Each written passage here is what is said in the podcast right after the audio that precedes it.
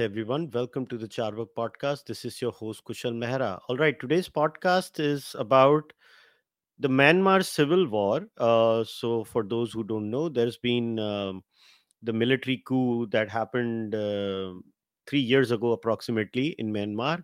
And uh, today's podcast is around what is happening currently in Myanmar, but we'll also go back and we look at a historical perspective and how it affects India. So, uh, today's guest is uh, Rami Niranjan Desai. Rami had written an essay uh, in the uh, Open magazine on the 8th of December, which was called Manipur Needs to Worry.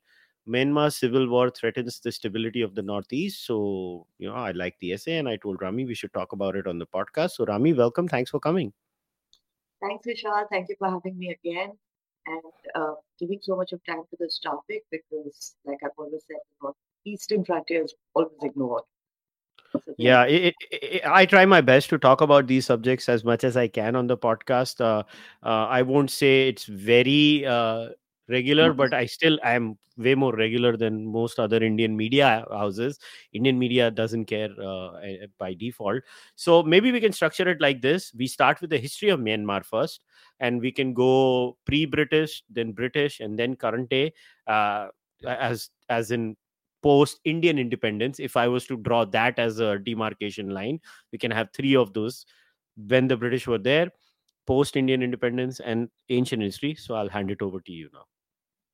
Thank you, Kushal. Uh, that's a huge, huge subject, you know, because uh, uh, Burma, like, eh, you know, Myanmar, like any other uh, civilization, uh, ancient civilization, has so much that has gone on, you know, throughout its history. Of course, I'm not a historian, but you know, because the Northeast region interests me, Myanmar obviously, you know, interests me as well. And um, with the recent developments in Myanmar, it's not the first time that this has happened. This has happened many times before. You know, there have been political upheavals.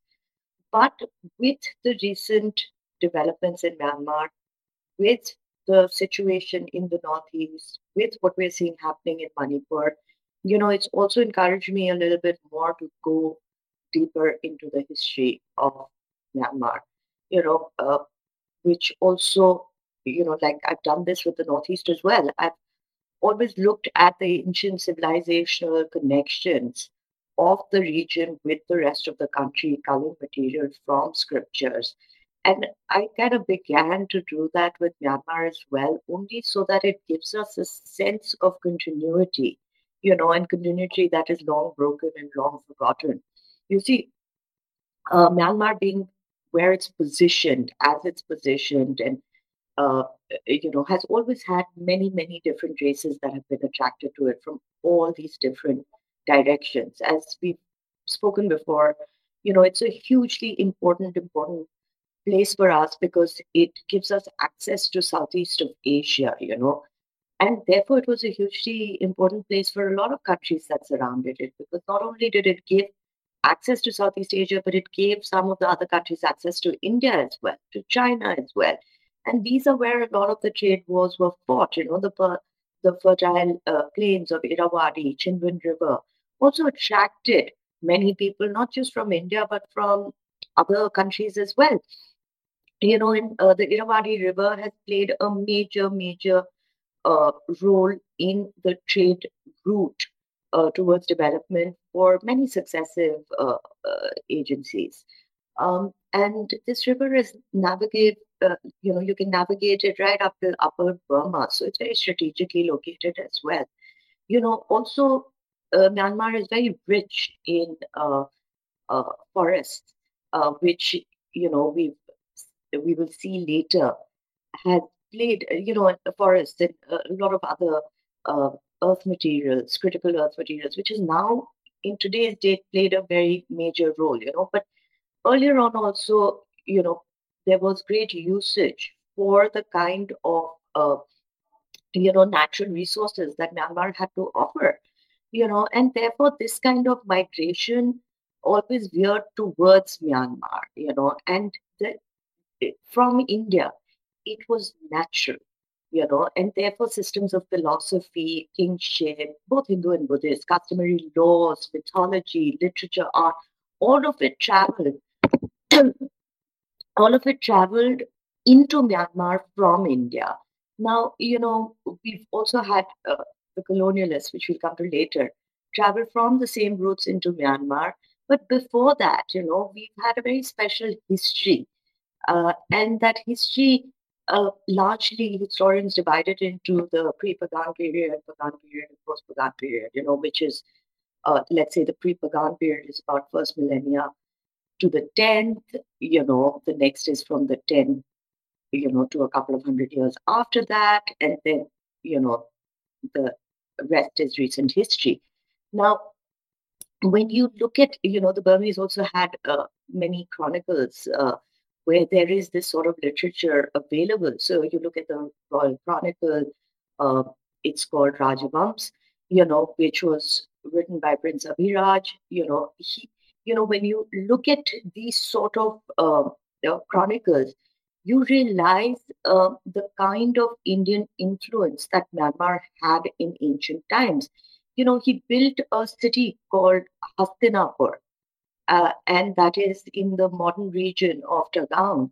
Um, the ruins apparently still exist. I've never had the opportunity to travel there, but um, you know, it was first founded by a German archaeologist in around I think around 1890. And uh, he dated it to about uh, the early 5th century. And uh, like I said, it was called Hastinapur, which is uh, uh, possible that it was built by migrants from there, which is what, you know, we have to take all of this with a little bit of pinch of salt. You know, it's not exact, but these are the kind of uh, you know, uh, these are the, you know, it's like a little map we can put it together you know, but uh, uh, as uh, time passed, there were multiple, multiple dynasties that kept coming in, kept influencing. And Myanmar, as you know, is a huge country, you know, uh, thickly forested, you know, has some, you know, uh, sort of geographical terrain which is difficult uh, uh, to sort of conquer in its entirety. So there were many, many small kingdoms. You know, there's the I've often mentioned Huan Seng because I find Huan Seng very interesting. I've mentioned him in my research in the Northeast as well because Huan Seng was the one who came from Harshvardhan's court into uh, uh, uh, Bhaskar Varman's court and wrote some of the things that he observed in the kingdom that we still refer to today. So the same way Huan Seng mentioned several Hindu kingdoms in Burma. Uh, and she uh, Sri Kshetra being one of the capital cities, again, a Sanskrit word. Uh, also, the Tang Chronicle of China informs us, and this is, I think, about uh, 800 AD. It informs us about how um, Burmese art, uh, artists, musicians went to the court, to the Chinese court, and played music and sang in Sanskrit. Um, if we look at um, let's say Arakan also. Today, you know, we know Arakan from the uh, uh, from ARSA, the Arakan Rohingya Salvation Army. You know, a lot of us who observe these areas know them by the insurgent groups that come from these areas. But you know, Arakan also in ancient times had its own independent history. You know, uh, it uh, had, uh, uh, you know, Ramvati and Dhanyavati as its capitals. Again, you know, taking us back to the, uh, taking us back to the Sanskrit uh, uh, influence on these areas, the Indian influence in these areas. Local chronicles place the foundation of these kingdoms to about 3000 BC. You know, so again, like I said, you have to take it with a little bit of, uh, you know, pinch of salt. But you know, the dynasty they said came from the Chandra Surya uh, bunch, and uh, therefore the names which we still have are Ras Chandra, Deva Chandra, Prita Chandra, Sarita Chandra, uh, uh, names like that, you know. And uh, they named their capital also, they had uh, another capital, they named it Vaishali. So, you know, um, they say that there were many diplomatic uh, uh, and a lot of cultural religious ties with India. And there are um, uh, iconography, idols of the Hindu pantheon of gods, inscriptions in Sanskrit, uh, temple ruins. Um, there are all of these things that sort of support this argument, you know. Uh, to go on further, uh, there have been, and you know, all of these play a great role later, you know, because these are all the states that we know today that are in a state of severe conflict, of insurgency, uh, who are taking part in a civil war against uh, the military junta. You know, Lower Burma, you know, now which is known as Mon State, you know, also was called, uh, uh, you know, Hamsavati, you know, and, um, you know, they had their, again, they had their own uh, Manus uh, Smrita, their concept of Devraj, you know, uh, their few kings were had interesting names like Dharmapala, uh, you know, so on and so forth. You know, these guys introduced advanced cultivation, irrigation system, which in that region they hadn't seen before. You know, and uh, they say that uh, their king, King uh, Anirudh uh, of uh, Pagan, who was a part of these areas, who'd taken over these areas, was the first unifier of Myanmar you know, because it had so many different ethnicities, it had so many different people, there was so much of migration that, uh, and this was around the 11th century AD. So, you know, to have uh, a king who can unify all of Myanmar, you know, as we have seen today, it's been so difficult to keep Myanmar together. You know, whether there's been a democratic government, whether there's been a, uh, you know, whether there's been a uh, the military junta, you know, this has been a difficult proposition. So this is really a page in history where in uh, you know, this king managed to bring all of these people together and have a unified empire. You know, um, and of course, you know, I can go on about the kind of Vaishnavism there was, you know, the kind of colonial uh, historians, anthropologists who had made some astute observations. Again, coming to the uh, fact that uh, a lot of uh, our understanding, anthropological understanding of communities, just like we discussed in our last talk um, in the Northeast, uh, comes from the British lens. You know, so even in Myanmar, that was so. Of course, there have been other people who've done work. R.C. Majumdar has done work on this as well. You know, there have been other Indian historians who've done work on the importance of Myanmar to our civilizational continuity. But generally, you know, the uh, the archaeological uh, findings uh, were brought in by the British, you know, because their historians were looking at Myanmar with great interest. You know, they didn't really think of going into Myanmar at the outset. You know, it was just observation.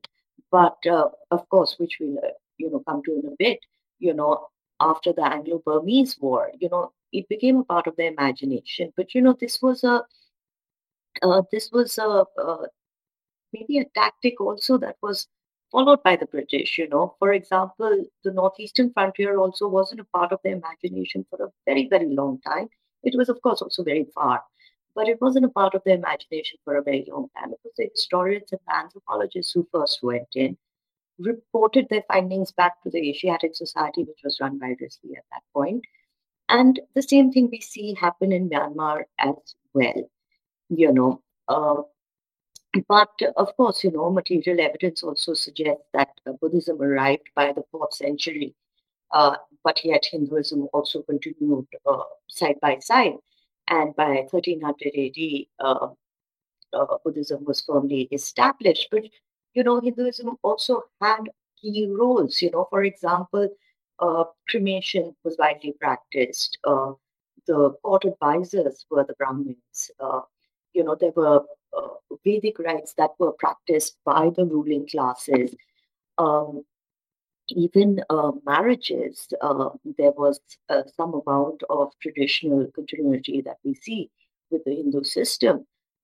even the Varna system has been mentioned multiple times. Again, um, Sanskrit, you know, uh, there's um, uh, there's a British uh, gentleman called Sir uh, A. Uh, Baer, and he um, noted that Sanskrit was a court language. Uh, Pali was also used, and all these Burmese chronicles, like Rajvams, were in the Pali language. of course, you know we have to look at the downfall also of these systems because you know when you read all of this it seems like a highly evolved highly developed but also a highly complex um, system uh, you know and a country. Um, and uh, i believe that you know all the kind of expansionist ideas and plus all the migration the kind of invasions that it had you know would have led to a disintegration or the inability to be able to keep control of uh, all of Myanmar by one single entity, you know. But um, having said that, uh, coming back to, uh, I spoke about uh, Anirudh, uh, King Anirudh uh, being the unifier. You know, uh, again, if you read his history, highly evolved, you know, great military tactics, built temples, dug canals, you know, uh, focused on economic growth, um, extended his domain, um, greatly expansionist and married. They say he married an Indian princess, you know. Of course, we can only uh, speculate from where, uh, but uh, possibly from uh, Bangladesh, you know, uh, and um, continued this tradition of this continuity between India and uh, Myanmar.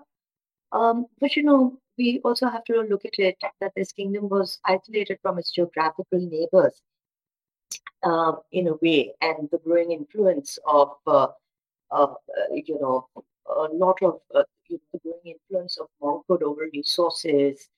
Uh, you know, a lot of the invasions by the Mongols, the Tatars, you know, all sort of came together in creating a complex uh, political situation even at that time.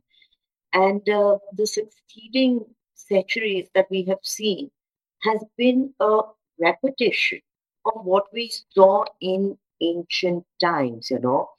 Um, there was another uh, uh, expansionist ruler called uh, um, Bayinnaung. You know, the names are very difficult to, to pronounce. So forgive me if I'm pronouncing them wrong.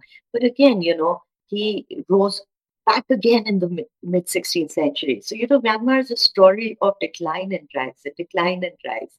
You know, we see that today also. You know, we might look at it, and of course, there is instability, but there's always been a rise as well, you know. So, um, again, in the 16th century, he rose and uh, uh, he was a great uh, expansionist ruler who waged relentless wars in order to gain, you know, larger and larger territory. And, you know, his aggression was admired by military rulers even post uh, Myanmar's independence and uh, upon his death in, uh, uh, you know, 16th century. And I think he was quite old by those standards. He was about 70 years old.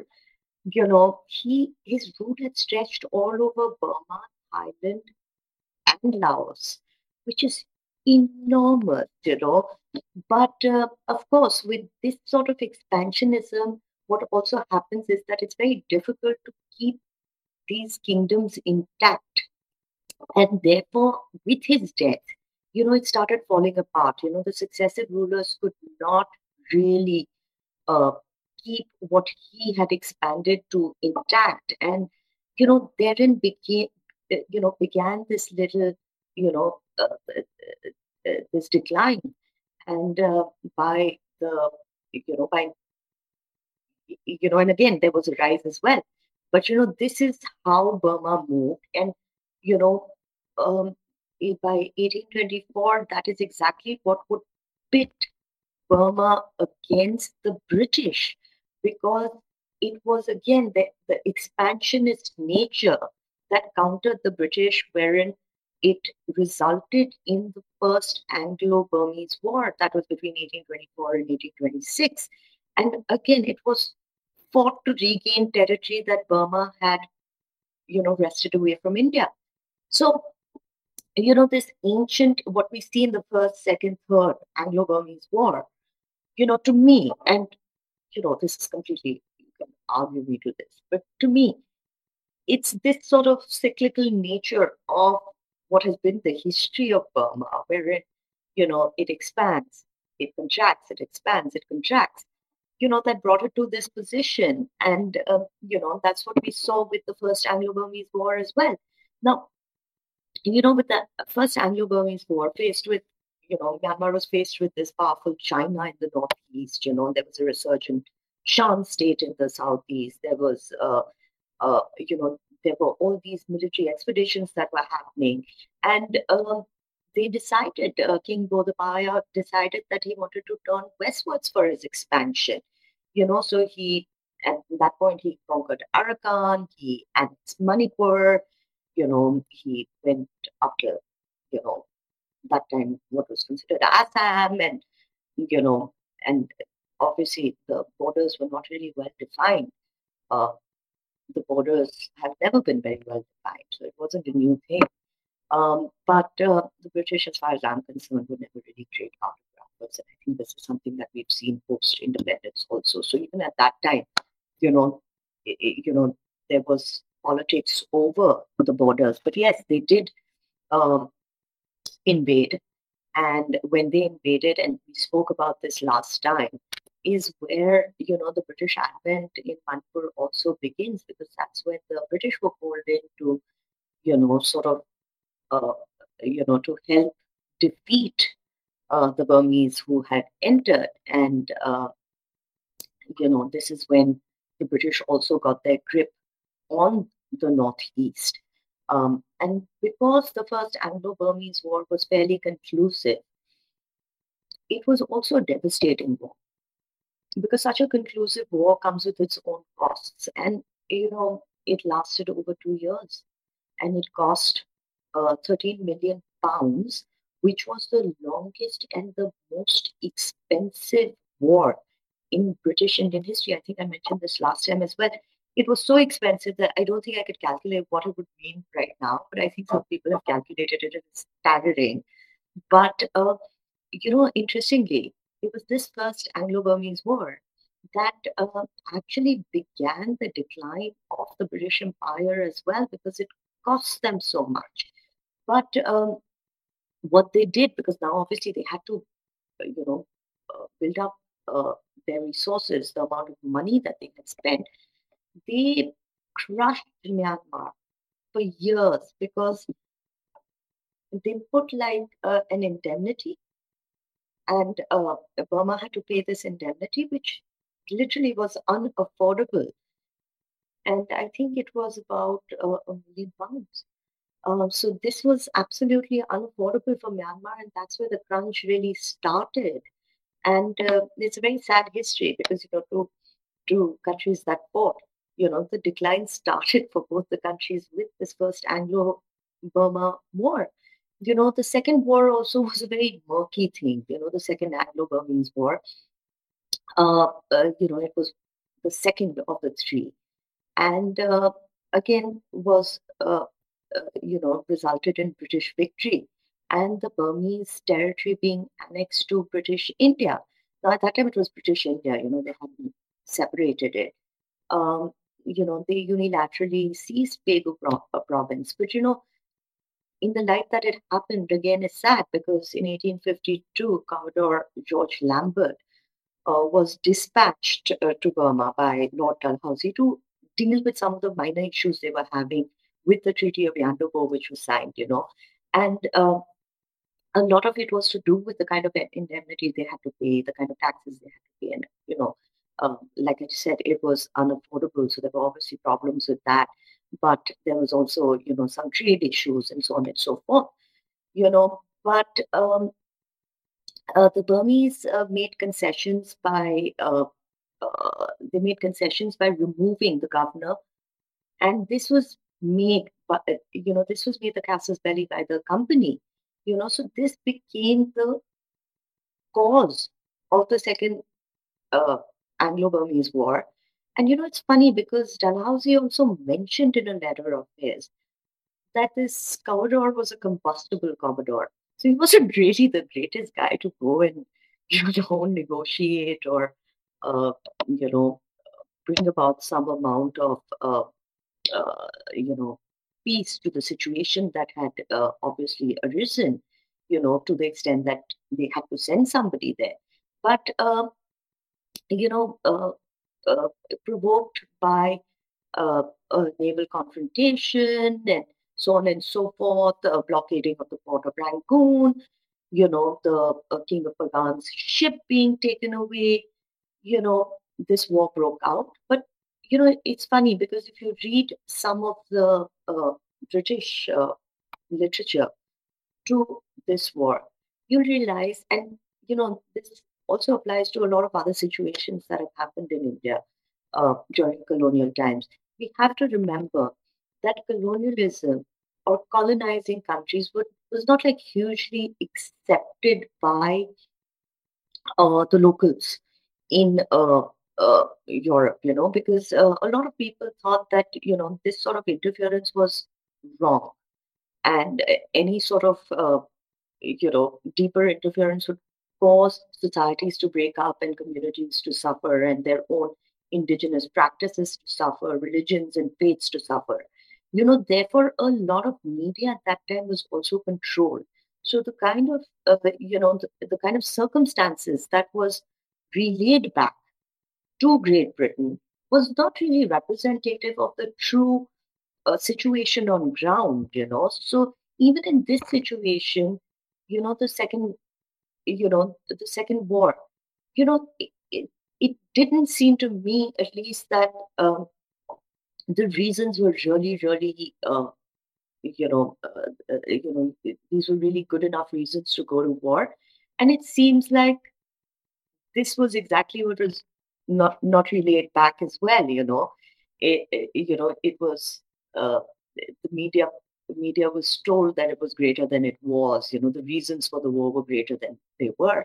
But of course, we know this British habit. You know, the Third Anglo-Burmese War, also known as the Third Burma War, uh, was in 1885. And, uh, you know, the resistance to this war was sporadic. It continued till 1887 you know, it was obviously the final war between the Burmese and the British. The war saw the loss of the sovereignty of independent Burma. Uh, and uh, the Konbaung uh, dynasty, whose rule had already been reduced in terms of territories, saw, you know, um, uh, saw this, you know, saw the country being annexed, you know, and uh, following the war, the British came uh, under the rule of the British Raj and uh, became, you know, as a province of British India. Uh, from 1937, the British government Burma as a separate colony, you know, until Burma achieved independence. But initially, it was a part of British India. You know, they then later obviously found it difficult to govern it because you know this just became, you know, a large, you know, really formidable territory and therefore then you know it was governed separately. But by the time of the third war in 1885 uh, you know which resulted in this total annexation you know there were many other factors that were also at play. You know the uh, the british didn't really look at burma like many other regions. Like i've said this about the northeast also. The british didn't really look at Burma as a territory that they necessarily wanted to control for the sake of control, or they needed to bring uh, tribal communities under their control, but they saw it as a market that they needed to capture and as a backdoor to lucrative trade with China. And this was one of the biggest reasons, you know. Um, we must remember this is also the time when the British were, uh, and this is similar of the forest laws that they brought in into India also, that they were looking for more and more timber. You know, this is what was powering their, you know, explorations. This is what was powering their shipbuilding industry. You know, so that was another reason. But of course, you know, the British always had their eyes on China. They always had their eyes on the trade route. And therefore, this was a great lucrative uh, proposition for them, you know. And then uh, typically, as the British did anywhere, colonialists did anywhere. You know, it's not just the British, but you know, every other con- colonial power. You know, they uh, inadvertently meddled with the systems that uh, ancient civilizations had, countries had.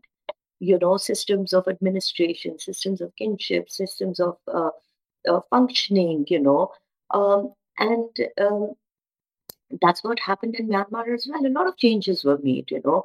Uh, they'd already had, you know, Indians trained in the civil services. They, you know, had them in uh, positions of uh, at least some amount of power, you know, and they brought a lot of Indians in to fill in these jobs, you know, and um, this bred some amount of resentment uh, which we see in later history of Myanmar take shape. You know, these roots of uh, divide and rule that was sown by the British in Myanmar itself has its results, you know, which we've seen over and over again with, you know, uh, extreme nationalism that has taken place, you know.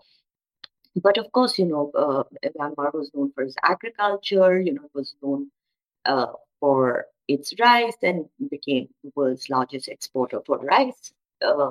You know, but the resistance to British rule continued. Um, but um, the British also used a lot of heavy-handedness, you know, and that heavy-handedness um, destroyed many villages, you know, because they wanted to halt guerrilla warfare. You know, you also saw missionary networks. You know, what we spoke about the Northeast earlier on, there's a lot of similarities in Myanmar as well, you know. And um, religion was also seen as one of the ways to tame, uh, you know, uh, tribal communities that weren't in their favor, who were resisting uh, the British influence, you know.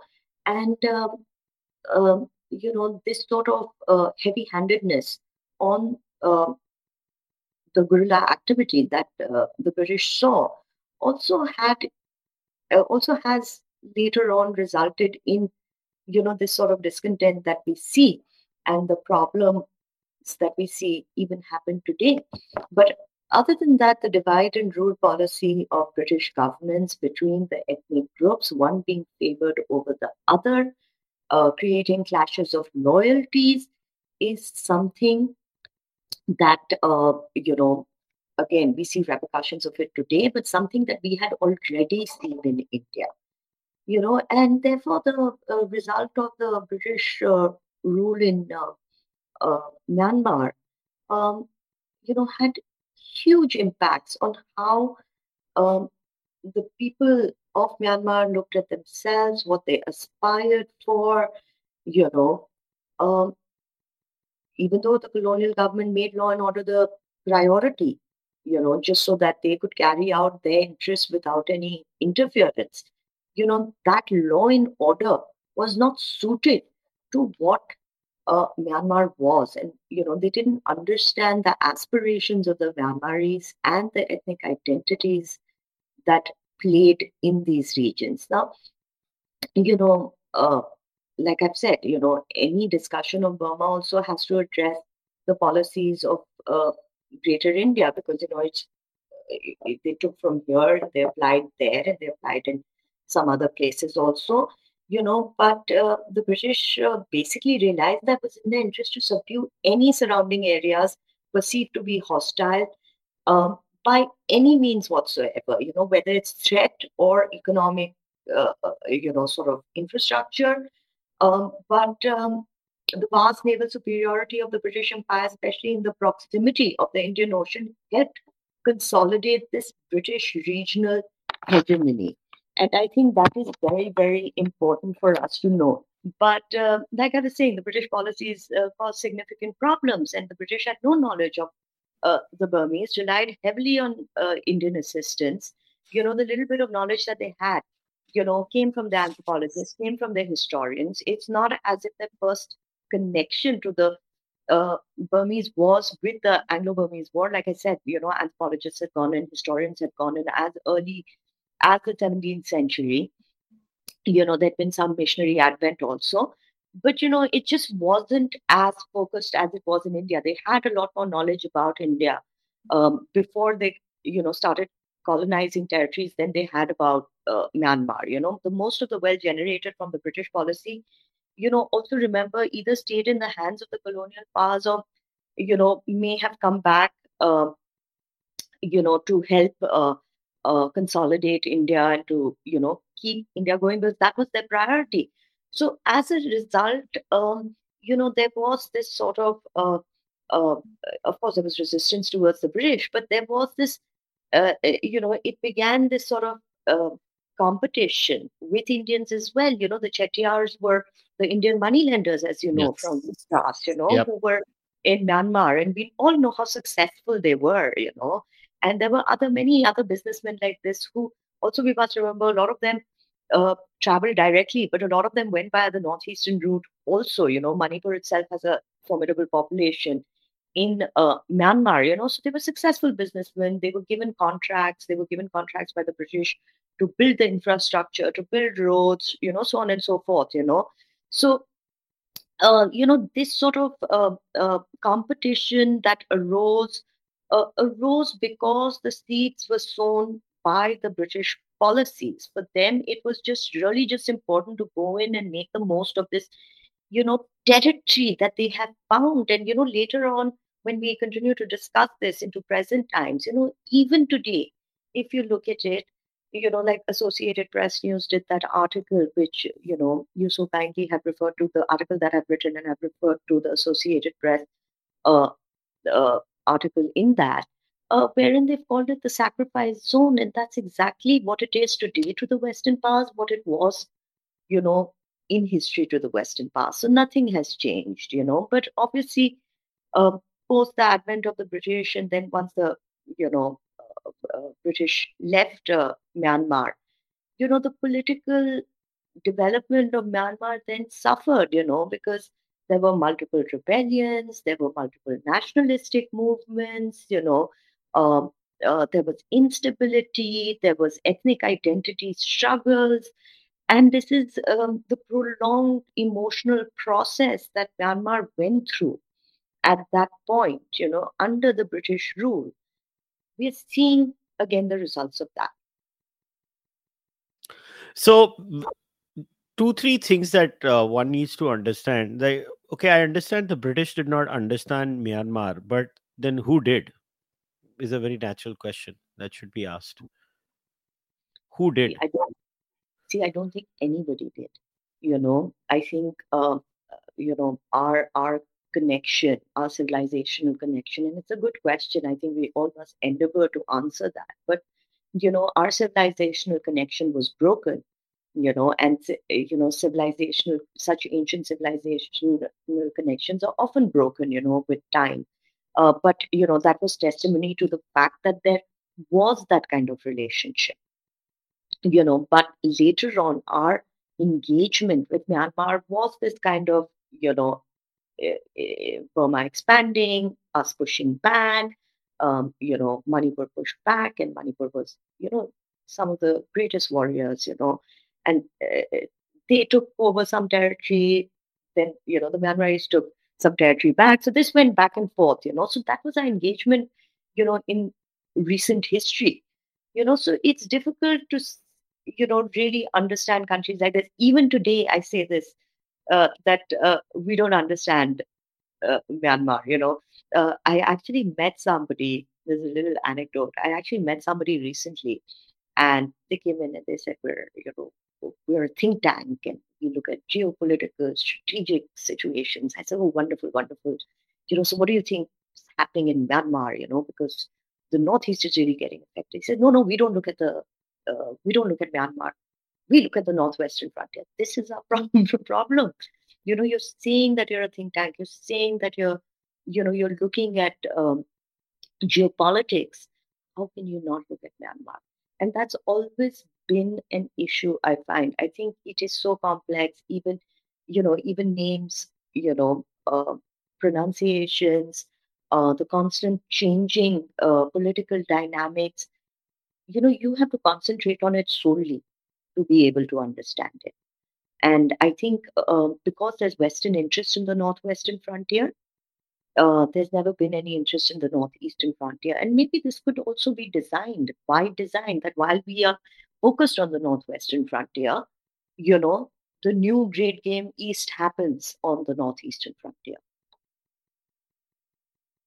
All right, fair enough. Now let us look at what's happening right now. As you know, in your essay, you talk about uh, the the takeover. So, what is the current political history of Myanmar now? Uh, how long was there uh, a military rule? Then, how long did the military rule get overturned? How long did it take for the uh, overturning back to status quo? What what happened there? You know, it's happened. It's happened so many times that I possibly don't have it on my fingertips. But you know, if I was to give you just an overview of what has happened post independence, uh, let me say that you know in the 20th century multiple rebellions had broken out you know and uh, it was when the british was still there in 1910 uh, that the cultivators took up arms in Sagaing which is just you know across uh, uh india. Uh, and a few years later there were other peoples in you know other territories. And an insurrection emerged uh, and this insurrection emerged in a way which, you know, became one of the most important, formidable rebellions. Um, there's a very famous uh, story of uh, Saya San, uh, who was a physician, and uh, it's called, uh, you know, he was a former monk and then became a leader. He was a physician, very educated, you know, and it's uh, the 1930 32 uh, rebellion in British Burma is actually called the Saya San Rebellion. Uh, these were a series of uprisings where basically he was so touched by what he had seen in terms of the poverty, the suffering, that he came down to the conclusion that um, and only an armed rebellion can really, um, you know, change things, you know. And um, he also published several works outlining his ideas and you know what, what he thought of uh, you know the traditional practices especially medical practices as he was a physician. Um, but uh, you know he eventually joined what was called the gcba general council of burmese association which was uh, being put in charge of a research project dealing with british policies. And he looked at it and he said you know this is ridiculous. You know what are they doing to my country and um, you know uh, uh, you know the kind of national consciousness and economic distress that he saw all kind of uh, made him a little bit you know uh, not a little bit but fairly uh, concerned you know and uh, the momentum created by the insurrection you know was what heightened tensions and provided momentum for nationalist movements. And um, that's when the British started to play, pay closer attention to the internal situation of Burma. And this was also the time when, because they were so ignorant of what was happening, you know, they were so focused on trade, they were so fo- focused on keeping the power intact, that ultimately their, you know, their avoidance of looking at internal matters created a breed of younger nationalists known as the Thakins, you know, and they emerged on the scene and everything changed, you know. But, uh, you know, uh, uh, what we uh, commonly uh, now know as the Thakins, you know, became the changing point from what, you know, we understand, you know, to counter not just the British to but to create an independent Burma. You know, so uh, the Thakins was a Burmese nationalist group. You know, it was formed around the 30s. You know, like I said, you know, it was formed of a lot of intellectuals. Now, whenever intellectuals come together, you know, this is this becomes a formation that is difficult to counter. You know, because uh, they understand strategies, they understand tactics. You know, and um, uh, you know, uh, a political party was established, and it was called Pathong, and that was established in the late 30s. And uh, you know, they brought together traditionalist Buddhist nationalist elements. They brought, because they were young, they brought fresh political ideas, political consciousness. They created support uh, bases among students. Um, you know, even the uh, national song, the country's first national song, and eventually its national anthem, uh, was the party song. You know, so that became one of the uh, most important movements. The song became also a national symbol during the Japanese occupation of Burma. And, uh, uh, you know, of course, then, you know, it became the national anthem. But, you know, this was, uh, like I said, this was the sign of the first resistance and the first formidable resistance, you know. Um, they did strikes, they did anti tax protests, you know, uh, monks played a prominent role. Uh, they led to armed rebellion. Um, Rangoon University was a hotbed of um, radicalism, and uh, they got a lot of support from there. Aung San um, gained prominence from this movement, and um, you know even the idea of national autonomy gained prominence from this movement. And uh, you know that's when uh, the start of the Second World War saw you know the administration of Burma and you know being separated. Da, da, da, da, da. But you know, let me say this: you know that all of this became actually the foundation for the disturbances that we see today. Because you know all these early movements, very much like you know early movements in other countries as well, you know had to go to other countries for support you know, so Aung San co-founded the Communist Party of Burma. You know, he sought contact with the Chinese communists. Uh, the Japanese authorities got to him first. You know, they promised uh, military training and support for a national uprising. You know, the Thakins were credited for the uh, cre- credited for the formation of the Burmese Independence Army. You know, even right now, when I went to Japan and I was speaking to some former military people, they said, "Yeah, you know, you know, we are so concerned about Myanmar, what and to think that we trained some of their first, you know, officers, their first resistances, you know. Um, so, you know, this sort of training, this sort of, you know, um, formations kept taking place. And there were always somebody or another who was willing to help them out just to counter a common enemy. You know, these 30 Thakins who went for military training were also then known as the, the the Thakin comrades or the 30 comrades, you know, and um, um, they became the founding members of the Burma Independence Army, which later would have thousands of people. And um, when the Japanese invaded Burma in 1941 and early 1942, the BIA marched uh, with the Japanese to expel the British.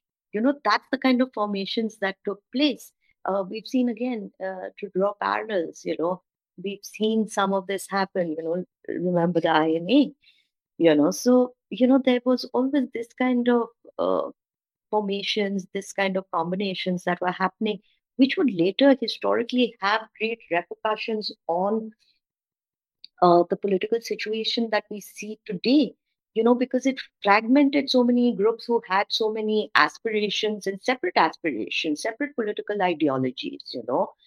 Um, you know, uh, uh, uh, Aung, uh, Aung San, as we all know, you know, uh, eventually managed to negotiate Burma's independence. And in 1947, uh, uh, you know, uh, they got their uh, uh, uh, independence.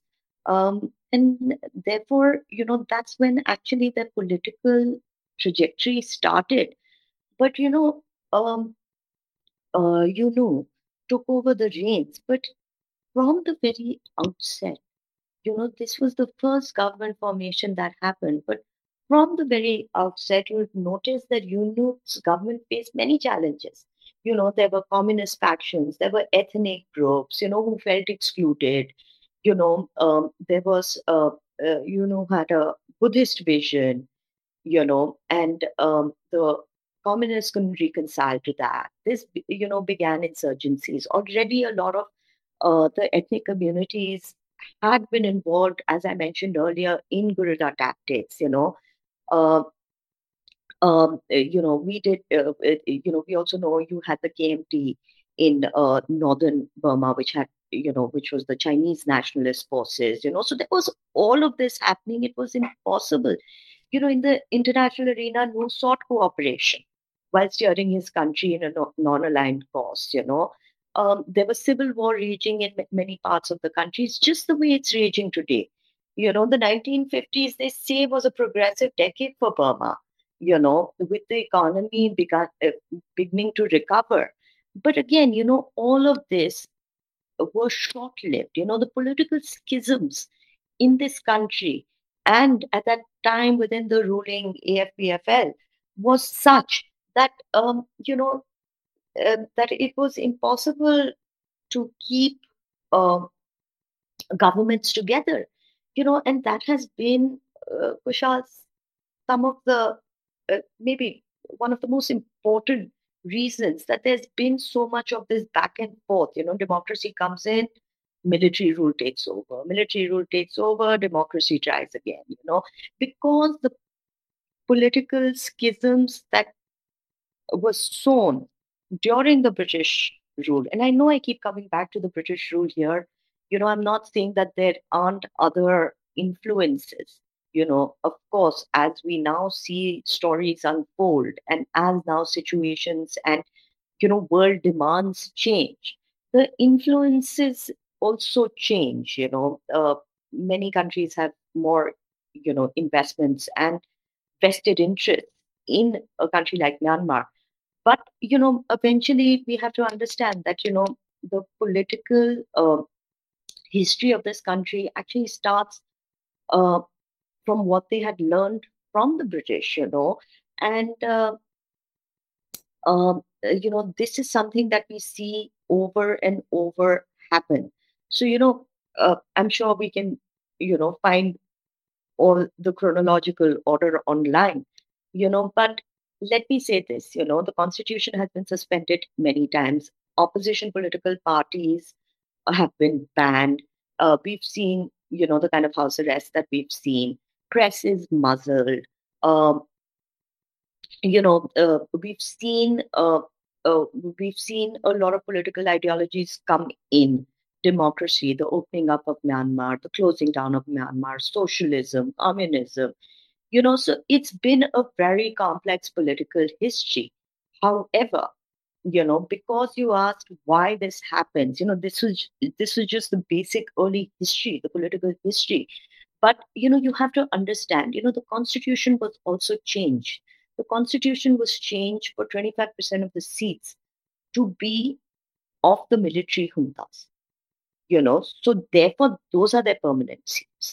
75% agreement you need, you know, so you need a uh, 75% votes to be able to make any amendments you know, therefore it becomes very difficult to displace the junta. The junta also, you know, uh, keeps ministries that belongs to them.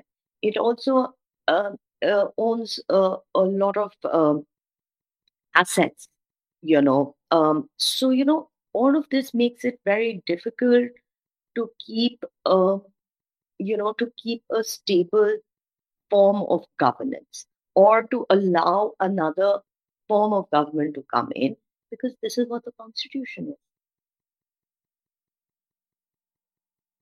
Now, the one question I have to ask here is like, okay, I get the British did this, the British did that, but I mean, they've gone now, right?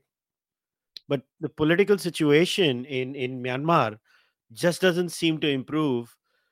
Uh, the tribal conflicts over there, or the tribal adjacent conflicts, uh, there are religious conflicts over there too but the point is that you know for how long will the british did this analysis being given for myanmar see you know we can say for how long? But the fact is when the government's governance model or the prolonged idea of political identities are rooted from there you have to keep going back there.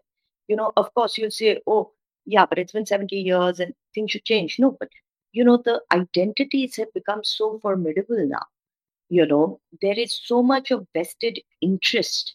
Like i said the situations are changing. See the british sowed the seeds for this sort of discontent you know, the poverty, the uh, economic instability, uh, the manipulation of natural resources, but also the ethnic tribal identities that they forged and played the divide and rule game with, you know, is something that has to be the foundation of understanding this. Now, over and above that, you know, when we say what is happening now, you know, that is an important question. And that is a question that interests me as well. See, the instability is already there, right? But today, if you look at it, the kind of interests, the kind of vested interests that Western powers have in Myanmar is shocking.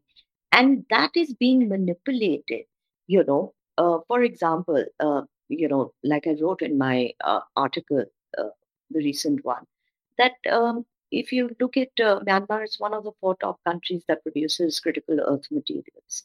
The critical earth materials can't be mined everywhere. There are rules and regulations to this mining, and the Western countries say that the mining has to be done in such a way that it uh, that we don't take from uh, conflict areas. It's like the whole blood diamond sort of scenario.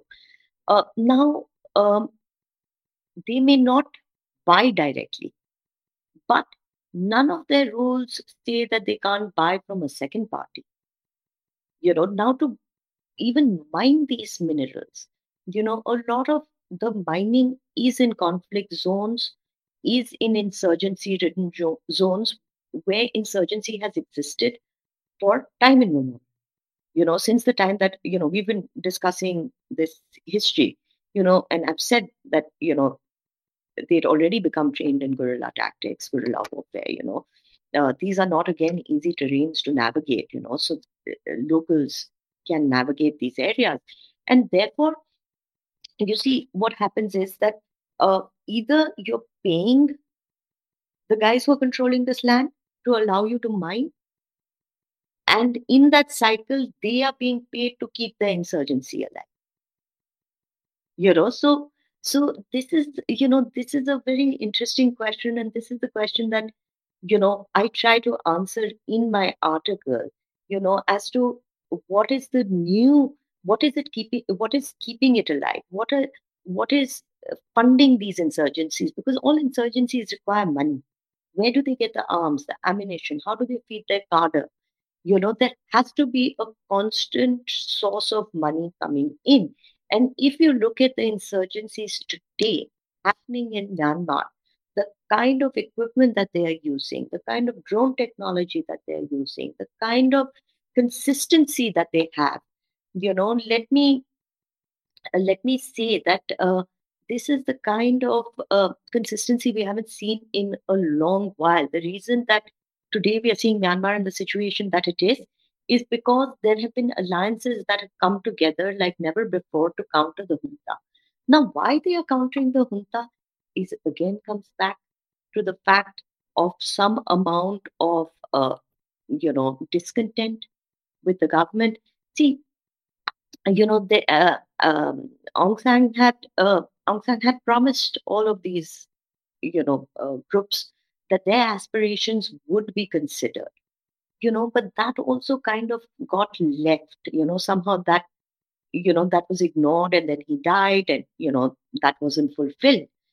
You know, the junta really doesn't come with any sort of promise like this. So, a that discontent has become more they feel that there's no place for them for these ethnic identities in the larger game of Myanmar.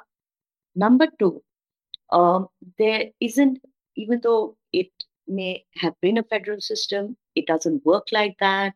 You know, the heads of these states, the chief ministers, as we would call them in India, you know, are not elected through a parliamentary process. It's more like they're selected by the central leadership you know so this is another reason that causes discontent but largely you know we have to look behind what is apparent to us and what is not apparent to us is the role of a lot of countries in what where their interests lie.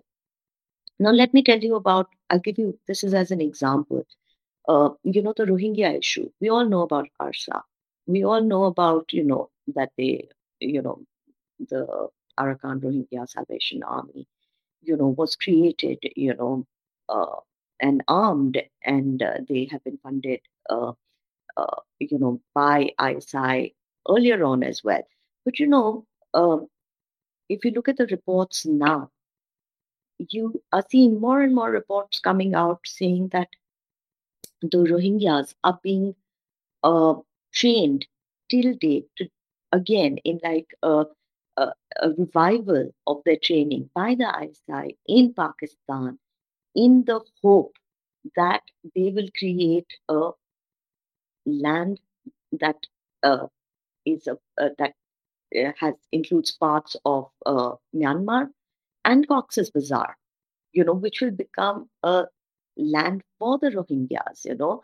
So, you know, this is the kind of um, interplay that you see.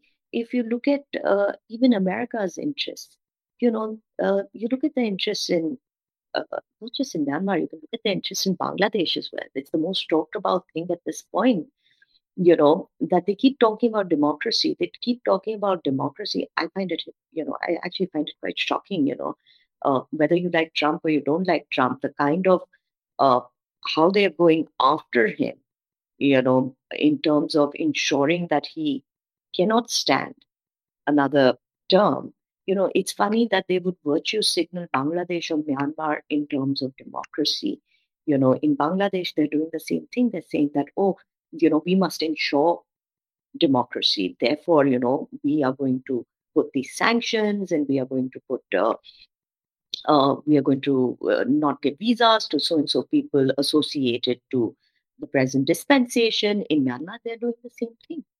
They're saying the junta's taken over. We have, uh, you know, we have the Burma 2020 Act. After that, they have multiple other acts uh, which says that uh, we are going to put sanctions. Who do these sanctions impact? These sanctions impact the locals. These sanctions, no sanction has ever created a government change. You know, sanctions only impact the poorest of the poor. They make the situation worse because these are economic sanctions. You know, it takes away livelihood. You know, but for a Western country to come and say, you know, it's it's also so provocative. You know, there's in the nomenclature, you know, whether you call it Burma or Myanmar shows you, you know, where you're coming from. You know, till Obama's time, they called it, you know, he sometimes called it Myanmar, he sometimes called it Burma, you know, just to keep a balance. Now they straight up call it Burma because they know that the junta won't like it. You know, so all their now sanctions are called Burma 2020, Burma this, Burma that. You know, so there are these vested interests that play a role. I've mentioned again in my article, I've mentioned the, you know, that they have also promised NUG, the National Unity Government, uh, that involves all the democratic forces, that has an office which is a stone's throw away from the White House. Um, they have also asked for money which will probably be given, and it's quite a bit of money to be able to push for democracy. You know, and um, you know, it's reported that uh, half of it is for non-lethal uh, intervention, which makes me question what is the other half for. You know, so this is these are the questions, Kushal, as you rightly asked, we must be asking that. You know, we can point the British, uh, we can point to the British for sowing the seeds of this discontent. But why does it continue even now? Yeah, I don't understand the American fetish with uh, freedom and democracy because uh, they clearly don't behave like that anywhere. Uh, I mean, I did a detailed podcast on the American interference in Bangladesh. It's very fascinating because you do talk about the American interference in Myanmar also. But okay, now let us focus on at the end of the day, how does all of this listen? A stable Myanmar, a stable Bangladesh is in India's benefit. That's uh, it's a no brainer. But like, how do we now let us only focus on India and what do we try to do? How do we look at all of this? Obviously, there's the Chinese in- interference also in all of this. There is a Chinese angle in everything you know china is just sitting in the corner and going huh मेरा तो नाम ही नहीं लिया तूने so that, no, no, you must not let the Chinese feel like that. yeah the chinese should not feel left out but so how does india now let us focus on india like a why do we need a stable myanmar and how can it affect our northeast region okay so like again you rightly said that you know that uh, bangladesh our neighbor neighborhood countries bangladesh uh, myanmar even nepal sri lanka. You know all of these countries now with uh, chinese revisionism all of these countries even the island countries that we're not focusing on kushal are hugely important for us. We must not forget this. You know the stability of our neighborhood you know directly translates into our stability. That's why we have the you know neighborhood first policy. Um, you know but obviously you know we have to understand what's happened in myanmar right now. See myanmar you know obviously not wanting the chinese to feel ignored 40% of the debt of myanmar is owed to china. The minute america puts these sanctions where do you think china is going to go? Sorry myanmar is going to go you know and whether it's not by choice because there is discontent against the chinese also in myanmar you know uh, you know the burmese nationalism is a formidable form of nationalism. They don't like you know uh, as anybody else you know would not like over interference of uh, other nationalities. You know the same way they don't like that as well. You know so there is a counter to chinese interference. But like I said, what has happened in Myanmar today has happened after a very long time. See, three years after the military coup in Myanmar, Operation 1027 was launched. Now, Operation 1027 is the first of the two operations, and it's named after the month and the date that it was launched, 1027.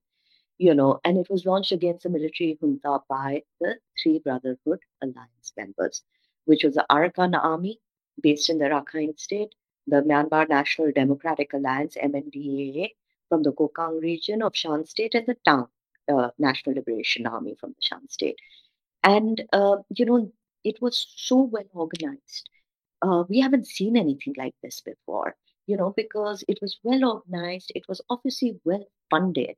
Uh, they knew that they'll have to stay the course, you know, because the backlash would be tough, and that backlash still hasn't been able to they haven't been able to get to them you know so therefore that you know somehow the support has been great um, they um, uh, that they managed to attack hundreds of military outposts together police stations. They took control of cities. They took control of highways. And you know this is this is only in literally the first two or three days.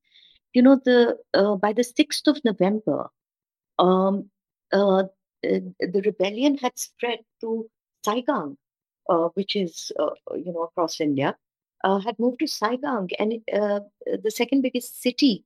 Um, they had taken over. Now this requires some amount of um, coordination, some amount of planning, without the junta getting a whiff of it, because the junta has its eyes and ears on them.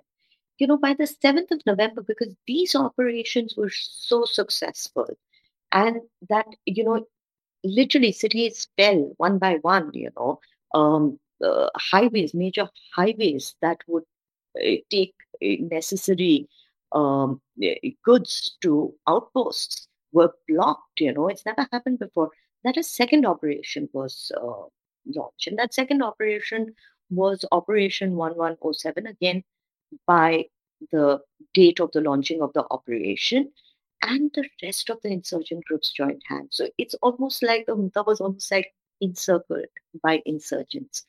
Now, what does that mean for India? It means that that insurgency is also across, uh, you know, our borders.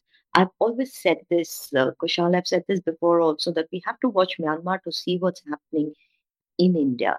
You know, the Northeast region is a very, very porous bordered region yet it has over 1640 kilometers of uh, uh, border area which is unfenced. A lot of um, potential infiltration.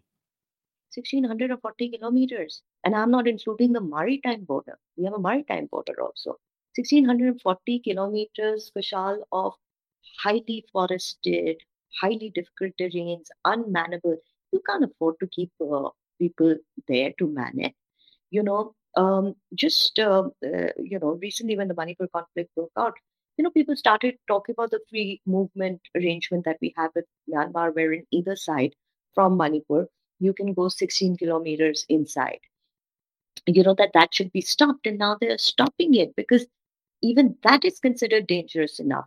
You know, um, when the Manipur conflict happened, in the debates that I was in, you can say what you want to about any political party. I look at this from a different point of view. I look at this from the sole point of view of national security. That's where my interest lies.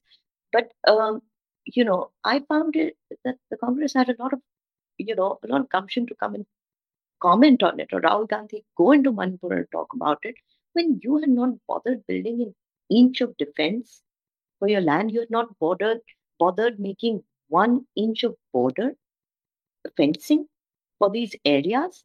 That today, when a conflict breaks out, which is largely owed to the issues in Myanmar, to the illegal immigrants, to the drug trade, to the uh, uh, armed insurgency that is coming from these groups in Myanmar, that you are commenting on it. You know, this situation that we've already discussed, Myanmar has been not very stable. It's always had problems of insurgency. You know, it's always had uh, illegal immigration as a situation in terms of, you know, we've seen the Rohingya situation as well. You know, that you never thought that was necessary to build fencing. Of course, I'm not saying that fencing will solve all your problems. You know, it has, you know, there has to be a combination of fencing, manning, you know, also tech control, you know, wherein, uh, you know, you can have uh, things like facial recognition. You can see uh, whether people who entered have gone back or not, you know, which is something that we've never done. Um, you know, so this makes it uh, very critical for us of what happens there. And if we have news like, you know, these many insurgent groups taking uh, taking part in this sort of conflict, you know, we also have to realize that a lot of them are not friendly forces to India. You know, eh, if, if you look at uh, the uh, if if you're to believe the reports that I spoke about of ARSA being trained in uh, Pakistan, do you think it will not have a direct impact on us? Where do they want to go? You know, you know, if they make uh, if they make a territory like this, you know, where did what what do you think they're going to launch? They're going to launch against us. You know, there's no love lost. You know, if if we look at uh, you know the displacement that will happen, the largest displacement, seventy percent of the displacement uh, from Sagaing has happened towards India because where are they going to go? Do you think China, they're going to walk all the way to China? Do you think they're going to make it there? Do you think if they're going to make it there, they're going to be allowed in? Do you think they're interested in going to Bangladesh? No. The, the easiest, logistically, geographically easiest place and the most welcoming place for them to come in is the Northeast. You know, now the reason here being a, like I said, geographically, you know, it's easier to transit here. Number two, uh, you have transnational ethnic uh, relationships. So the same tribes that live on this side of the border live on that side of the border. And, uh, you know, uh, uh, sometimes there is misplaced empathy. Of course, you know, who will not have sympathy for, you know, what you feel is a larger part of your community. But what we have to remember is that in the guise of this sort of, uh, you know, in the guise of this sort of uh, displaced people, you're also bringing in, you know, the miscreants that you don't want coming in to your country. And who is it affecting? It is, at the end of the day, Kushal, affecting the local population of your own states. You know, the uh, the drug access in these uh, in these areas is so huge today. Um, you know, ever since um, you know, they say that Afghanistan used to be the opium den of uh, the world. You know, they say now it's Myanmar, and 90% of this being produced is landing up in the Northeast, and from the Northeast, then it goes to other places. Now, what does that do? You know, uh, it doesn't just you know, it doesn't just, uh, uh, you know, we can't just say that it impacts the youth and, you know, make some like random statements like this. But this is, you know, it funds insurgency, you know, and we have to be very clear about that. So we have this, you know, we also have this misplaced sort of sympathy for what is happening there, which I don't think, uh, you know, I think we can have it to a certain extent, whereas really the, you know, uh, people who need refuge have temporary refuge till things settle down or till we can place them back in better circumstances. You know but um, we have to understand the importance of this. Myanmar is india's gateway to southeast asia. And it is notorious it's always been notorious for trafficking uh, you know uh, for drug trafficking and that poses a serious challenge to india's national security. Now you know to the east india like i said shares you know this huge uh, border with myanmar. Now myanmar is the second largest producer of opium you know and syn- synthetic drugs you know uh, uh, you know commonly known as ice. You know that is what they produce there. Some of the they say that some of the finest quality comes from myanmar. You know uh, shan state kachin state which are conflict prone areas you know, and India shares its borders with Kachin, is literally the hub of the production of drugs. Uh, the you know, and uh, as you know, that the border is porous. It's very easy to flood these areas with this sort of drug nexus. Um, you know, Moreh, Manipur, uh, these used to be the areas. Uh, now they're in the news for other reasons, but these used to be the areas uh, through which they would transit. And um, um, you know, we've seen that ever since this conflict has broken up, Mizoram has become a landing point of drugs. You know, so earlier on it would reach Moreh through Myanmar's Tamu city, you know, then flow into Imphal to Nagaland's capital, Kohima, and Dimapur, and then you know it would go into Sugnu, Churachandpur, you know, and just like then go into the rest of the country, you know, and um, uh, uh, you know, there's no way once it reaches this side of the northeast, there's no way of controlling it as to where it's going. You know, so we have to be uh, very, very aware of not just this, but also aware that it gives impetus to many other countries. So China is reportedly a key player in the flow of drugs to Myanmar. You know, um, there are crime syndicates in uh, across the border of China and Myanmar um, that have huge sort of uh, uh, and and in other regions also that have huge syndicates oh, which distribute these drugs, which manufacture these drugs, and um, you know therefore there is this sort of incentive for these drugs to further enter India. You know, um, China's had a you know these Chinese syndicates have had a problem with the Myanmarese government as well. But you know have been supported also by them. You know so we are in a tough position because either way whoever comes it's not as if these syndicates are de- declining. We've seen it over a period of years that these syndicates have just flourished you know. Um, you know there's a unodc report that says that the opium survey report of myanmar observed that there was you know a that uh, there was a decrease uh, in opium production to a figure of about 25%. You know, but it did not mean that this decrease in cons- uh, uh, uh that decrease in production meant decrease in consumption you know which means that at times that there is a decrease you know there is a fulfillment of the requirement coming in from somewhere else and um, the only way that can be stopped is if, um, you know, our borders are sealed and our populations on this side of the border are aware of the kind of influence that, you know, a lot of these. Um, eh, you know, a lot of these insurgent groups carry. Now, 14% of the opium that we see, opium production that we see, happens also in the Chin state.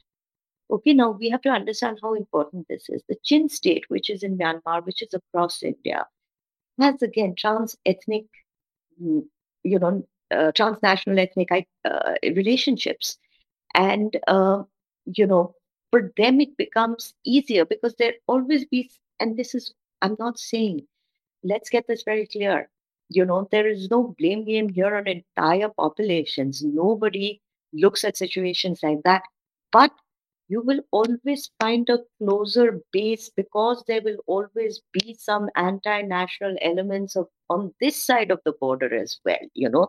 There'll always be some vested interest on this side of the border as well. And if you have common uh, ethnic relationships linguistic commonalities you know it will also become easier for you for you know miscreants from this uh, part of the border to this side of the border to miscreants from that side of the border to have relationships. And that is what you know any indian national should be you know wary about and not support inadvertently just on the basis of the fact that this is going to be you know some sort of uh, uh, you know this is some sort of help to you know some long lost preference you know because at the end of the day do you know that hiv aids in manipur and mizoram is possibly the highest anywhere in the country manipur uh, uh, initially it used to be manipur and active rates used to be above the national average of 9 point, uh, 0.34% but the statistics of Manipur showed that it was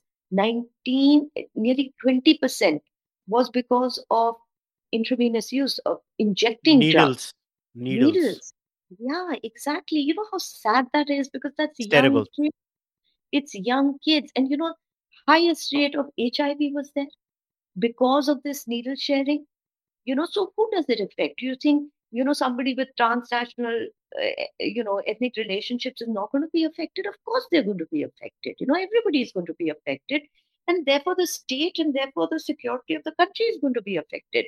You know and uh, you know it used to be very eh, you know i've seen this. It, it was very very sad because the age range was the range that is supposed to be working that is supposed to be at the peak of its career but unfortunately, once hit by HIV, and you know, I have friends who used to tell me that as they were growing up and they were younger, their parents would tell them this over and over again.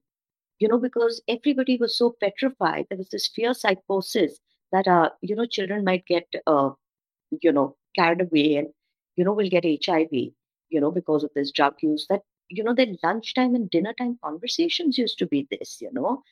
But um, mm, having said that, you know, uh, uh, UNODC Bangkok office, you know, also disclosed that opium cultivation, which is also a problem, Kushal, uh, that we've seen in this recent Manipur conflict. And as you know, I went into, you know, all the Kuki dominated areas. I went into the Meitei dominated area. You know, in the hills, I saw complete hills that were just barren because they were used for opium cultivation, you know, and uh, like I was saying, that uh, UNODC in 2023, in uh, uh, I'm giving you recent statistics. This is mid-December 2023, uh, stated that in the northern Shan state, followed by Chin and Kachin, the yield of these uh, uh, uh, uh, of this cultivation has expanded from 16% to 23 kilograms per hectare because now they're using sophisticated farming practices. So, you know, we are not dealing with like, you know, some amount of chota mota, you know, uh, farmer who's, you know, growing this opium. No, this is now money is being pumped in to grow this, you know. They, in Myanmar, farmers earn about 75% more from opium farming as, uh, you know, the average price of the flower has reached about 355 uh, dollars per kilogram. And you know the cultivation in these areas, like I said, has uh, has increased. The yield has increased. You know from forty thousand one hundred to forty seven thousand hectares, boosting its potential to the highest level that it has ever been. So how can we say that this sort of you know, any sort of instability in Myanmar will not have a direct impact on us. Where do you think any of these insurgent groups that function in Myanmar get their money from? They get their money from selling these drugs. You know, so this should ring a bell for us, you know. And I'll tell you, when Afghanistan was considered, you know, the major area for poppy production, we still had a buffer territory like Pakistan. What buffer territory do we have here? You know, India's western frontier, I've always said, is far easier to navigate than the northeastern frontier, you know, and um, this is exactly why I think we should look more and more at this region. I think we should look at, um, you know, uh, the drug trade. I think we should look at uh, the drug wars. You know, these are well reported. We should be looking at uh, the Golden Triangle, and which has been in existence with what is the Golden Crescent. You know, and how uh, this narco terrorism, you know, is going to be the next big thing on our northeastern borders. You know, forget about the Afghan Pakistan drug drug trade. You know, that we have enough eyes on. We have no eyes on this. You know, and um, you know they estimate that anyway, in any case, there's been a 95% decline in opium cultivation. Uh, you know, after the Taliban has come in. You know, so you know, where do you think the cultivation is going now? You know, it will obviously be going towards conducive areas like this you know, other than that, we should also be looking at, um, you know, I've already mentioned the Rohingya problem, but we should also be looking at, Vishal, uh, the problem of uh, uh, the problem of this sort of ethnic tribal identity that we have seen come together um, across the borders. You know, this is something that our citizens have to be very, very made very aware of. You know, that uh, you know that you're a citizen of India. You know, you can have your empathies, but your empathies cannot be misplaced. And uh, if somebody takes an objection to that, or if you know the laws of the land, you know, come down on this sort of illegal immigration, we, without a doubt, should be on the right side of the law. And without a doubt, we should be on the right side of what is important to our national security. You know, beyond that, what happens in Myanmar, you know, is a very complex, complex situation that I don't think, you know, we have the wherewithal, you know, to solve because there are now so many vested countries that are involved in it. You know, this whole rare earth, critical earth, the price that we are paying for our transition to green technology, which all, you know, the entire Western world wants to be at the forefront from but they want to be at the forefront of this transition to being green, uh, you know, at the cost of a country that nobody cares for, at the cost of Myanmar. And therefore, I feel that Associated Press News's uh, name for Myanmar, the sacrifice zone, is absolutely apt because that's where you know elements that light up your computer, elements uh, that light up, uh, you know, your mobile phones, that's the kind of rare earth materials that come from Myanmar. And that is what countries in the West really require. So they don't care what they're doing there. They don't care if their policies are flawed.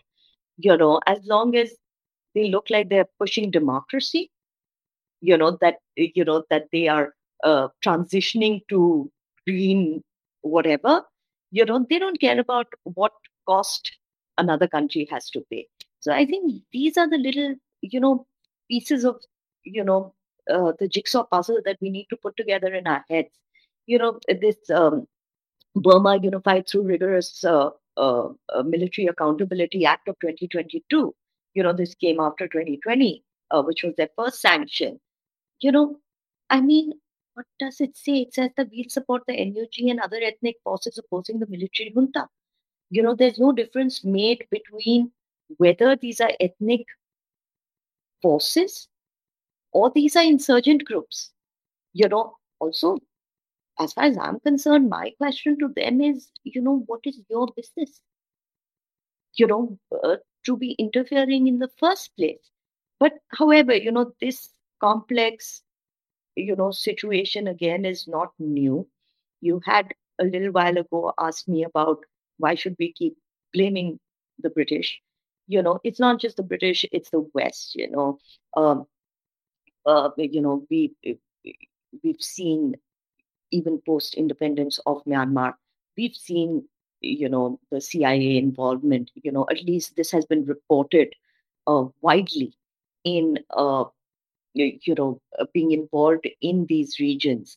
Uh, even in India, you had you know uh, there were reports of the Naga insurgency being you know, um, and I think this was an ICSSR uh, uh, paper and multiple other papers also that had spoken about the USCIA involvement in the Naga insurgency. You know, the Naga insurgency also got its roots through transnational ethnic loyalties, uh, you know, which they forged across Myanmar and went to China for their training, you know.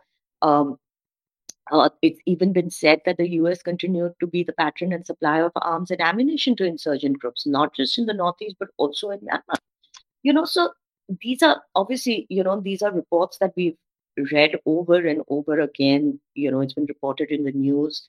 Uh, you know, it was even said that uh, uh, the embassy, the US embassy in Myanmar, was the what station, you know, for the CIA. That's also been said. You know, um, uh, Myanmar has borne the brunt of foreign interference like many other countries has. Has you know in the fifties also CIA supported the KMT. Uh, in the eighties, they gave uh, funds and training uh, to pro-democracy forces in Thailand.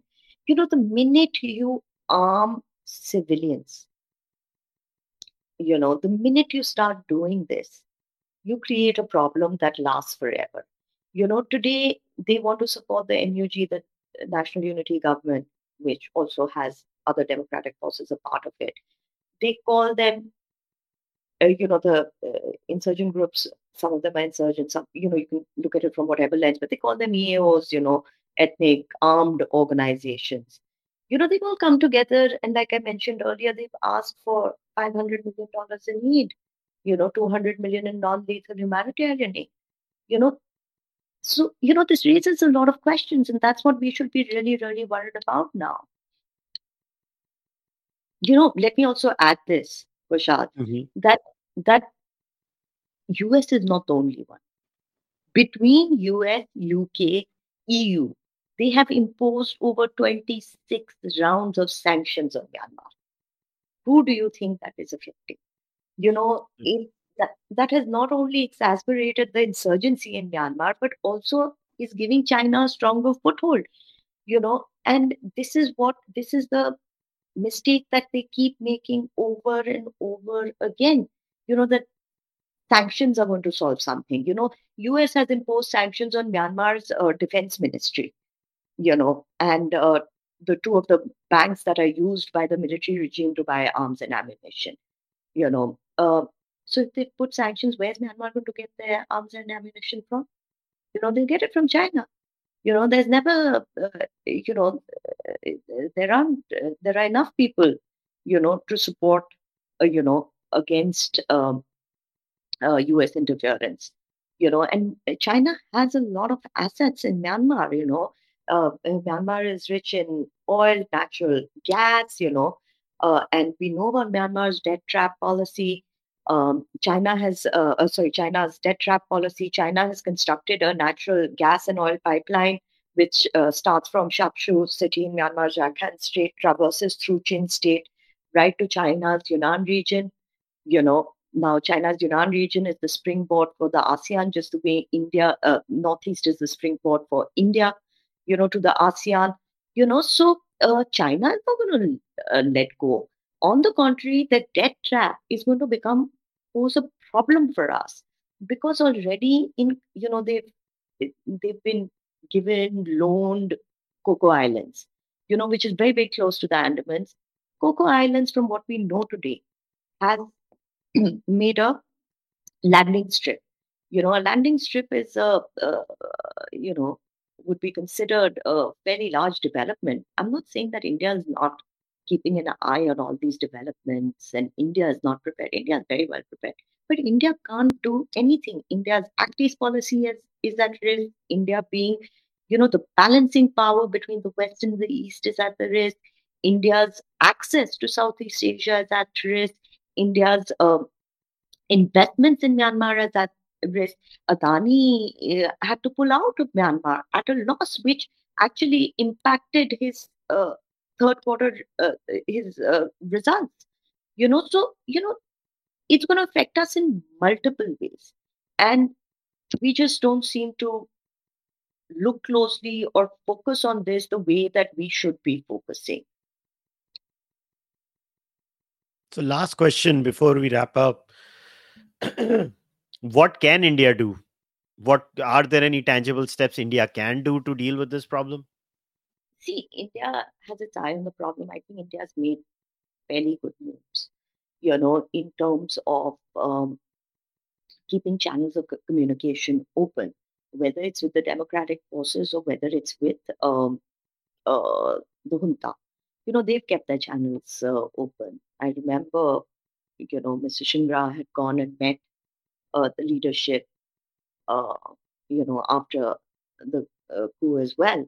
You know, so we've kept our channels open. One of the results of the channels were that, uh, for whatever it's worth, was that when the Manipur conflict broke out, you know, Myanmar, you know, clearly gave out a notification warning its citizens uh, who are placed in, uh, uh, who have come to India, you know, who have done trade here, or who are living here, or who have taken refuge here, you know, to not indulge in any illegal activity, uh, to not cause any inter-ethnic uh, sort of problems, you know. Um, and that happened because we've kept these channels of communication open. I think that's one of the things that we must continue to do is we must continue to keep the channels of communication open. Number one. Number two, uh, our um, northeastern border, as unpluggable as it is, it is extremely, extremely important to have um, populations on the border that understand the implications of this. You know, and I think, you know, a radical idea could also be that a lot of this important transit trade routes on these borders be converted into SEZs. The reason they be converted into SEZs is because SEZs will give uh, rise to a multicultural society. You know, it will uh, dissipate any sort of um, demographic change. And that also, I'm not talking about a natural demographic change. I'm talking about, uh, you know, a demographic change that's constructed, which we've seen happen, you know, uh, that would, um, you know, counter any demographic change. It would also increase the ability for people to do business in these areas, to be able to have the environment conducive uh, because there are these economic zones that have been demarcated. I think that would uh, also, and of course, none of these results would be immediate, but we have to think long term. These borders aren't going anywhere. So, you know, that is something that we should be aiming at. You know, number three, what we have noticed in this uh, recent, uh, uh, what we have noticed in this recent, you know, insurgency in Myanmar is that a lot of towns that are being taken up uh, across the border, you know, by the CNA, the Chin National Army, are towns that are important trade routes for India, uh, towns that are across Manipur and Mizoram, are uh, towns that, um, you know, are transit routes. Now, this could also be a step towards this idea of you know this greater you know land Zalengam, which is the land of freedom, which actually is a you know uh, you know if you were to really go into what the original idea of it was, you know, is not really you know a threatening idea, but you know the shape that it has taken in the uh, in the ethnic uh, uh, problems that we have seen of late um, begs us to look at it a little more seriously. You know, so, you know, if these are the towns that are taken by CNA, which is the insurgent Chin insurgent group in Myanmar, you know, we have to question why is it so close? Why is it across Myanmar? Uh, you know, uh, why is it across India? And why is it happening at this time? Are they are they taking um, are they making the most of this instability that's happening and creating their own designs or is it you know something innocent you know obviously when you're looking at situations like this you wouldn't go to the fact that it's innocent you know you would like to be more cautious than not you know? So therefore i think um, we have to be aware of this idea and forget we you know it is uh, the transnational uh, the transnational ethnic uh, groups that are indian citizens that have to be more against this sort of uh, you know this sort of maybe proposed design than anybody else. And you know i've spoken to a lot of them and i believe that largely they are. You know the average citizen the average civilian is very much aware of the dangers of what is coming from across the border. It is the vested interests on our side of the border. It is people who are benefiting from these conflicts people who are benefiting from the drug trade people who are benefiting from insurgency that are really giving foundations to you know these kind of uh, these kind of grander designs to you know take shape. Now we also must realize that this has happened before. This is not a new thing. It's happened before with uh, the demand for greater nagaland which uh, wanted uh, parts of myanmar parts of you know states of the northeast to create uh, you know a greater independent sovereign nagaland you know, for Nagas, you know, and uh, I'm not going to get into this today, uh, but just to touch upon it, as you know very well, all these identities, whether it's the Naga identity, whether it's the, you know, uh, Chin identity, these are identities that were created uh, much later. You know, these were not you know these these were not single tribes. Yes they had loose connections with each other. But let's say the nagas you know uh, you know it was only post the british and you know the kind of uh, uh, interference that they had that they created the naga identity. They were known by their separate tribal names. They had separate languages. You know they had separate dress codes you know so on and so forth you know it's the same with the chin Kukis as well. You know these are loosely connected uh, uh, uh, tribes that have yes you know some loose linguistic connections uh, have uh, you know have uh, some ethnic uh, connectivity. But at the end of the day you know i don't think uh, any citizen of india would compromise uh, their status their uh, safety and security basis you know any grander design like this especially when people of that region know what grander designs like that did in the past kept this region backward, uh, riddled it with insurgency, and eventually, what is the outcome of it today? That there is a Naga peace accord that's been signed. You know, yet it was the longest running insurgency that impacted, you know, the entire region for so many years. So I don't think, you know, honestly, Kushal, I, I think, you know, uh, people in India, whether or you know whether they have transnational ethnic identities or not i think they should be smarter.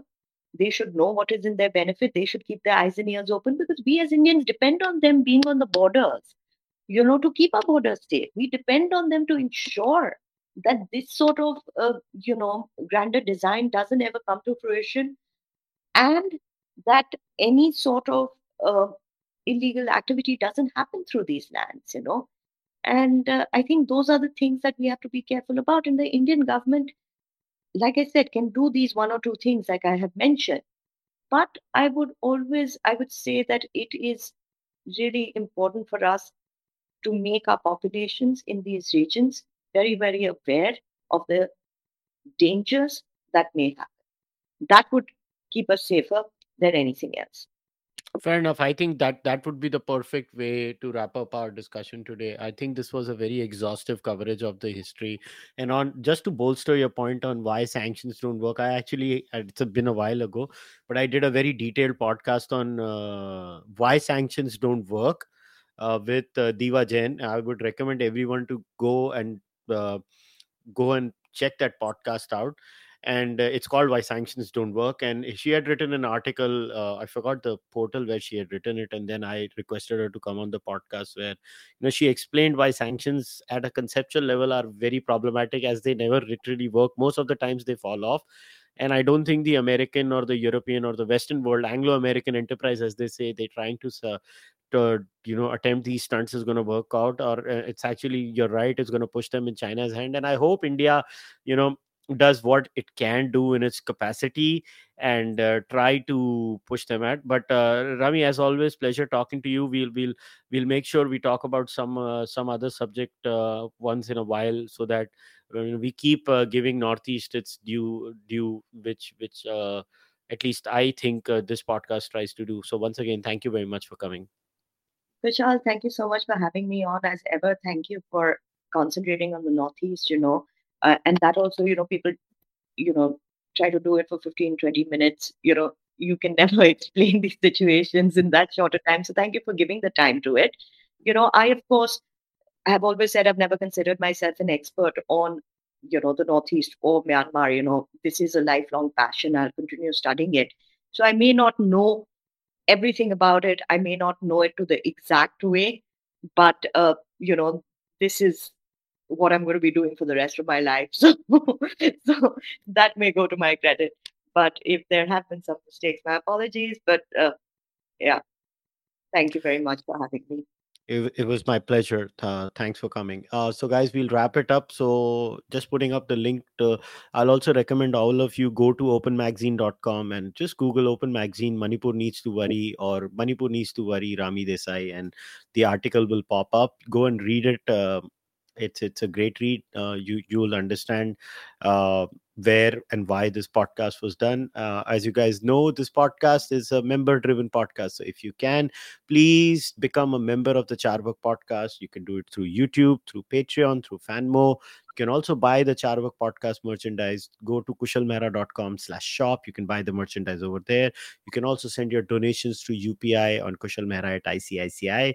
If you can't do anything, just like subscribe leave your comments if you're an audio listener uh, just leave a rating on spotify itunes whatever platforms you listen to the audio. Also go and follow rami. I've left her twitter uh, handle or x handle uh, in the description of the podcast on the audio and the video version. So go follow her on social media. I'll see you guys next time. Until then namaste. Take care. Bye bye